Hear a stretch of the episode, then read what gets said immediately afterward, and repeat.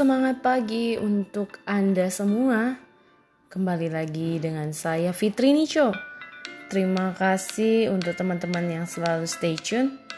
Nah kali ini teman-teman kita boleh tarik nafas. Dan kita hembuskan.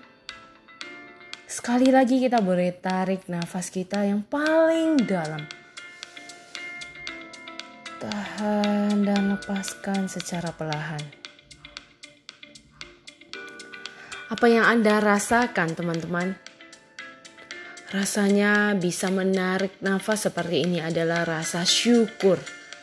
Yang kadang mungkin kita sering lupa bahwa hari ini mungkin kadang kita mendapatkan hal buruk atau mendapatkan berita buruk yang mungkin di luar pemikiran kita sebagai manusia.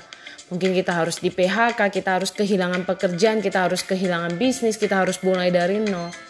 Tapi pernahkah kita ingat untuk tenang sejenak menghela nafas ini. Hari ini mungkin kita berasa Tuhan ke mana dirimu Tuhan kenapa saya mengalami banyak musibah dan sebagainya. Memang tidak gampang teman-teman. Tapi di saat kita bisa menghela nafas ini. Kita bersyukur karena kita menerima oksigen yang secara gratis. Yang mungkin di luar sana orang akan beli, orang akan membutuhkannya lebih Bahkan mereka bisa menarik nafas sedetik saja itu udah syukur banget. Mari teman-teman, di saat pandemik ini bukan selalu untuk menyalahkan keadaan atau menyalahkan siapa pun. Tapi kita belajar mengintrospeksi diri kita.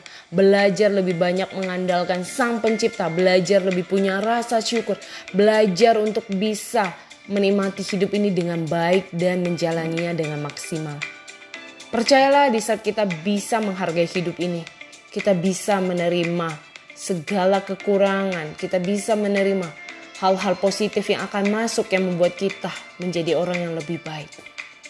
Lakukan yang terbaik di saat kita masih memiliki waktu untuk bisa berjuang dan menginspirasi orang-orang di sekitar kita.